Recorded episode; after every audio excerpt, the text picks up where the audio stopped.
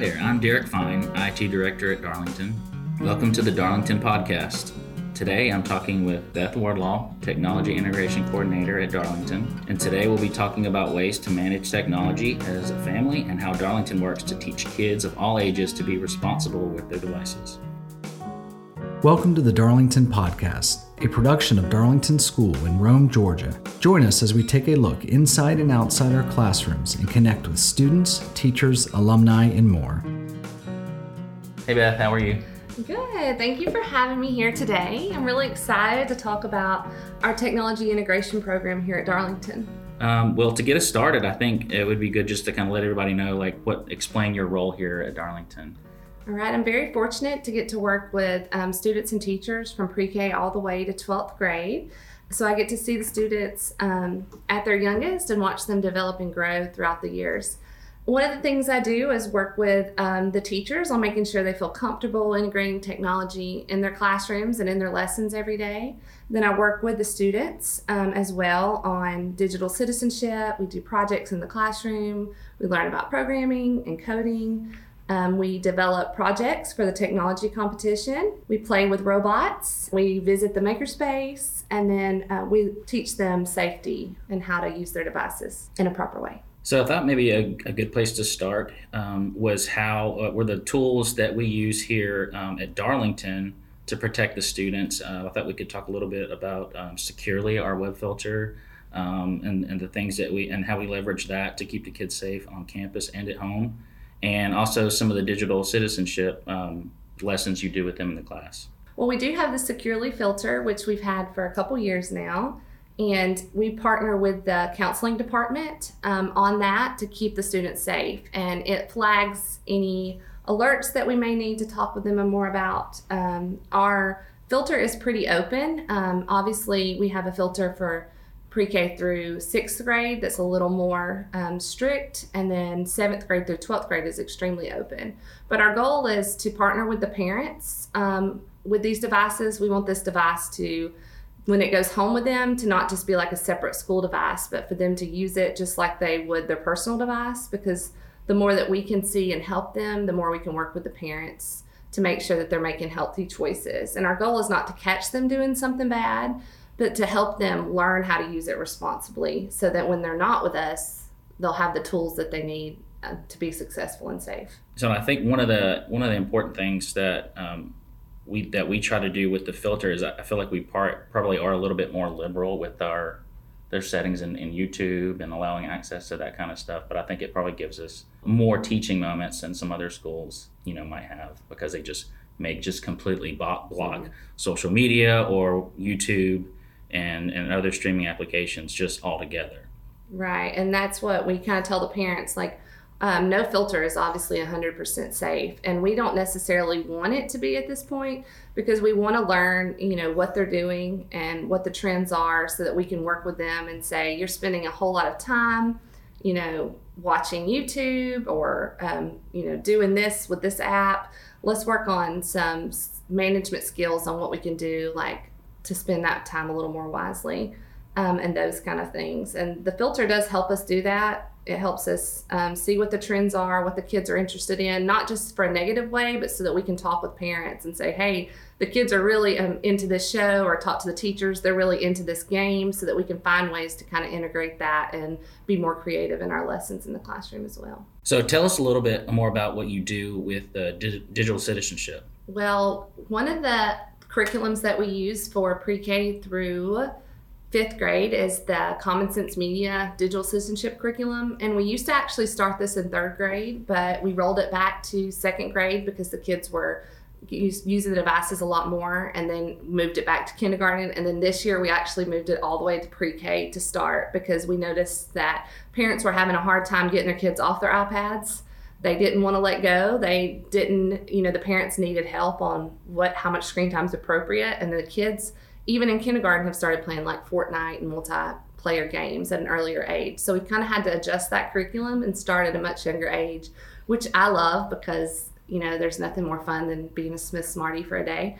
But going into the classrooms and talking about, um, you know, like trusting your gut, um, that feeling that you get in your stomach when you're looking at something that may not be appropriate, and how to like feel that and trust it. And then um, we talk about what kind of games and apps we should play, how much information we should share with people, you know, setting up strong passwords, not using our real names on usernames, and things like that. And then for sixth through eighth grade, we look at Google Be Internet Awesome and some of the common sense uh, media as well. And they do that in the advisory program so that they have a little smaller circle. We'll do a big group um, discussion once a month and then they'll break off into their advisories and go a little deeper into it. And then in ninth through 12th grade, it's in their advisory program as well. And that's something that we're even adding more of this year as we see the effects of social media and the pressures and um, the anxiety around those kind of things. So we're looking a lot more at online wellness and adding that into our curriculum this year as well. Um, one thing that I do for parents is some parent forums. Um, with COVID, we had to kind of reduce those last year, but we're excited to go ahead and um, we'll be sending out a whole list of forums for the whole year We'll be breaking those up by different age grades and then some all over all. We'll be doing some partnering with counseling departments, talk about social media and anxiety like I talked about. We'll have just Q&As for technology where you can come in and just bring any questions that you may have, bring in some of your kids' devices and I can help them set them up properly for you. And then um, we'll talk more about what our program is here and how we can partner with you as parents um, at home. We're even excited to set up some appy hours we're hoping to do where the students will actually teach parents and grandparents how to use some of these apps um, in a speed dating kind of setup. So that's something that we've been really um, looking forward to setting up. Okay, and so in addition to um, the, the filter we use here at school, there are also some um, other operating systems for the for like the tablets and the phones like Apple iOS and Android that have a an additional set uh, some settings that you can use like screen time for iOS and Google Families for Android. Can you talk a little bit about um, ways to leverage those uh, those things on some other devices, maybe personal devices that the students may have? Absolutely, I'm a huge huge fan of um, Apple Screen Time. And if you have an Android or Kindle, um, your students do, they Google Families has Family Link that's the same kind of thing. But um, Apple Screen Time is extremely helpful for parents. Um, if you set up a family sharing account on your Apple ID, which I'm happy to help you with, that can be the most useful way to set up Apple Screen Time because you have one place to set it up for all of your children. Um, a lot of people don't know that Apple Screen Time can be used on the MacBook as well as the iPad and the iPhone. And these things that Screen Time are useful for is seeing um, like how much time you or your child are using on an app, um, how many times you pick up your phone or iPad. That can be really helpful and say, oh, wow, I picked it up 97 times today. That's ridiculous. I need to work on that. Um, it can set downtime, and downtime is really helpful if you have um, children and you're like a busy schedule like me, and you may be at one kid's ball game, but your third grader really needs their iPad turned off at eight o'clock.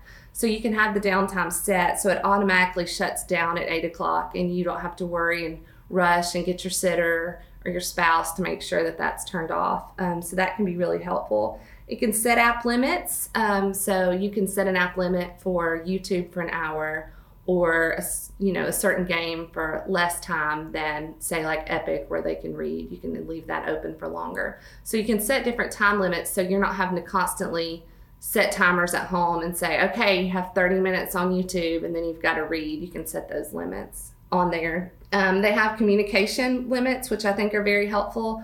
So say on you do set a downtime at eight o'clock for all apps, but you still know you may need to talk to your child at home. So you can set the communication settings so that they can still talk to mom or dad even after that screen time goes off. Um, so having the communication limits is very helpful. Um, you can set apps that are always allowed during screen time as well. And then content and privacy, a lot of people don't know that that is now under screen time. It used to be a completely different setting. And that's where you can limit websites um, that you want your child to look at, adult content, multiplayer games, and even like Siri restrictions and those kind of things. So, say you want your kid to have a phone so that you can communicate with them um, for sporting events or if they're going to be home for a little bit by them time, but you know they're not ready for all the social media and web and everything that comes along with a cell phone, you can set it up seriously like a flip phone. So they can still feel cool, like they have the newest iPhone, but they can only text and call. Like you can set those restrictions up to be as strict as you want and then like let them slack up as they um, mature and as you become more comfortable. Okay, those are all great. Um, what are some? I know some, maybe some parents struggle with how to actually manage the device or devices that their students may have at home that they have access to 24 hours a day, and how to maybe set some clear expectations on device usage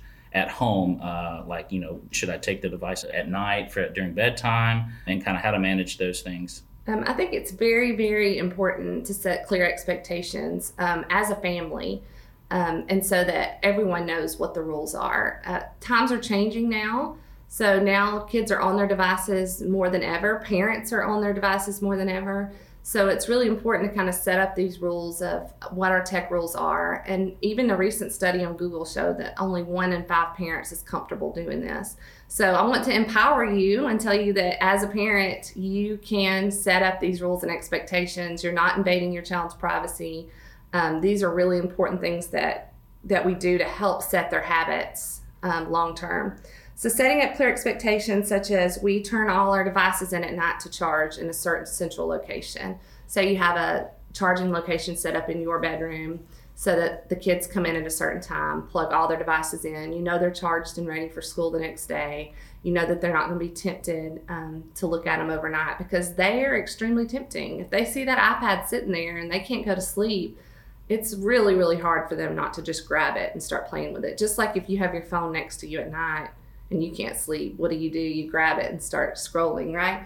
Um, so setting up those expectations to turn it into charge every night, doing weekly device checks, depending on the ages, even sometimes daily if they're alone with their device for a while, not so you can catch them in a mistake, but so that you can better know what they're doing and how they're spending their time. It is crazy how many apps now allow you to talk to strangers. A lot of parents don't know that. Even Pinterest, um, you can share and talk with strangers. There's games on the messaging app, like the little pool games or basketball shooting apps. A lot of people don't know that you can talk to strangers on those even through texting. So even if they don't have the app downloaded, it's crazy.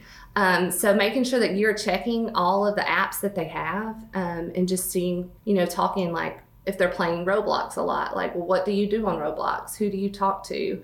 Um, making sure that chat feature is turned off if they're um, at a younger age so that they're not being exposed to all these strangers. So, really looking and seeing what your kid's doing is very important and um, having those communication times to talk with them. Like, tell me more about this game that you're playing or this app that you're doing. Let's talk about it and um, coming at it not as like i can't believe you're playing this game but like let's talk about it why are, you know what do you find joy in this game and opening those lines of communication allows the kids to really show you the things that they're passionate about and help you better understand why they're spending so much time um, playing those games.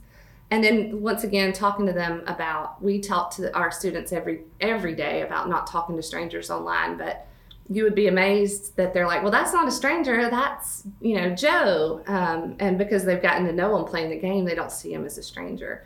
But um, making sure they know that unfortunately the people that you're talking to may not be who they say they are. And the more we can get them to see this and understand it, um, the better equipped that they're going to be. Okay, thank you for that. Um, I know you wanted to mention, um, I know you're a big proponent of learning apps that we use here at school. Are there any other kind of apps that parents may be able to leverage at home to help their student with safety and, and, and maybe learning too? Yes, so we have many different apps that we download to their school devices programming coding apps that we recommend uh, Tynker, we love, Lightbot, Scratch Junior, and then Scratch are great apps that they can not only learn how to write the code, but then they can hook it up to different things like Makey Makeys and see their stuff come to life. So, those are some great programming apps. We love the creative apps like Adobe Spark, Canva, iMovie, these Padlet, all these apps where they can go in and create and um, showcase their creativity are really fun too. We're gonna let um, we're gonna link a um, list of some fun apps like a periodic table, and then some apps that we have um, on all our devices here. As always, if you have any questions and you want to know more about a certain topic or app, please feel free to reach out to me. I'm happy um, to go over those with you. If your kids keep sending you requests for apps and you're like, well, I have no idea what this is, Common Sense Media is a really great platform to look up different apps, even movies, TV shows your kids may want to watch. And it'll give you a rating on like what they think based on safety, what kids think, and what other parents think. So it's really neat to just see, oh, well, this has this is rated this way because it has smoking or violence well, that's something my kids and I talk about all the time, so we don't mind them watching it. Uh, or it's got a lot of bad language in it, which is something you may not feel comfortable with. So go into um, Common Sense Media to look up the apps and movies and TV shows is something I strongly recommend as well. Thank you so much, Beth. Uh, that was a lot of great information. Uh, thank you for being on today's podcast. Thanks for tuning in to this episode of the Darlington Podcast. Tune in each week wherever you like to listen to podcasts, and don't forget to subscribe. Check out today's show notes, darlingtonschool.org slash podcast. If you have questions about today's program or ideas for a future episode, send an email to communications at darlingtonschool.org.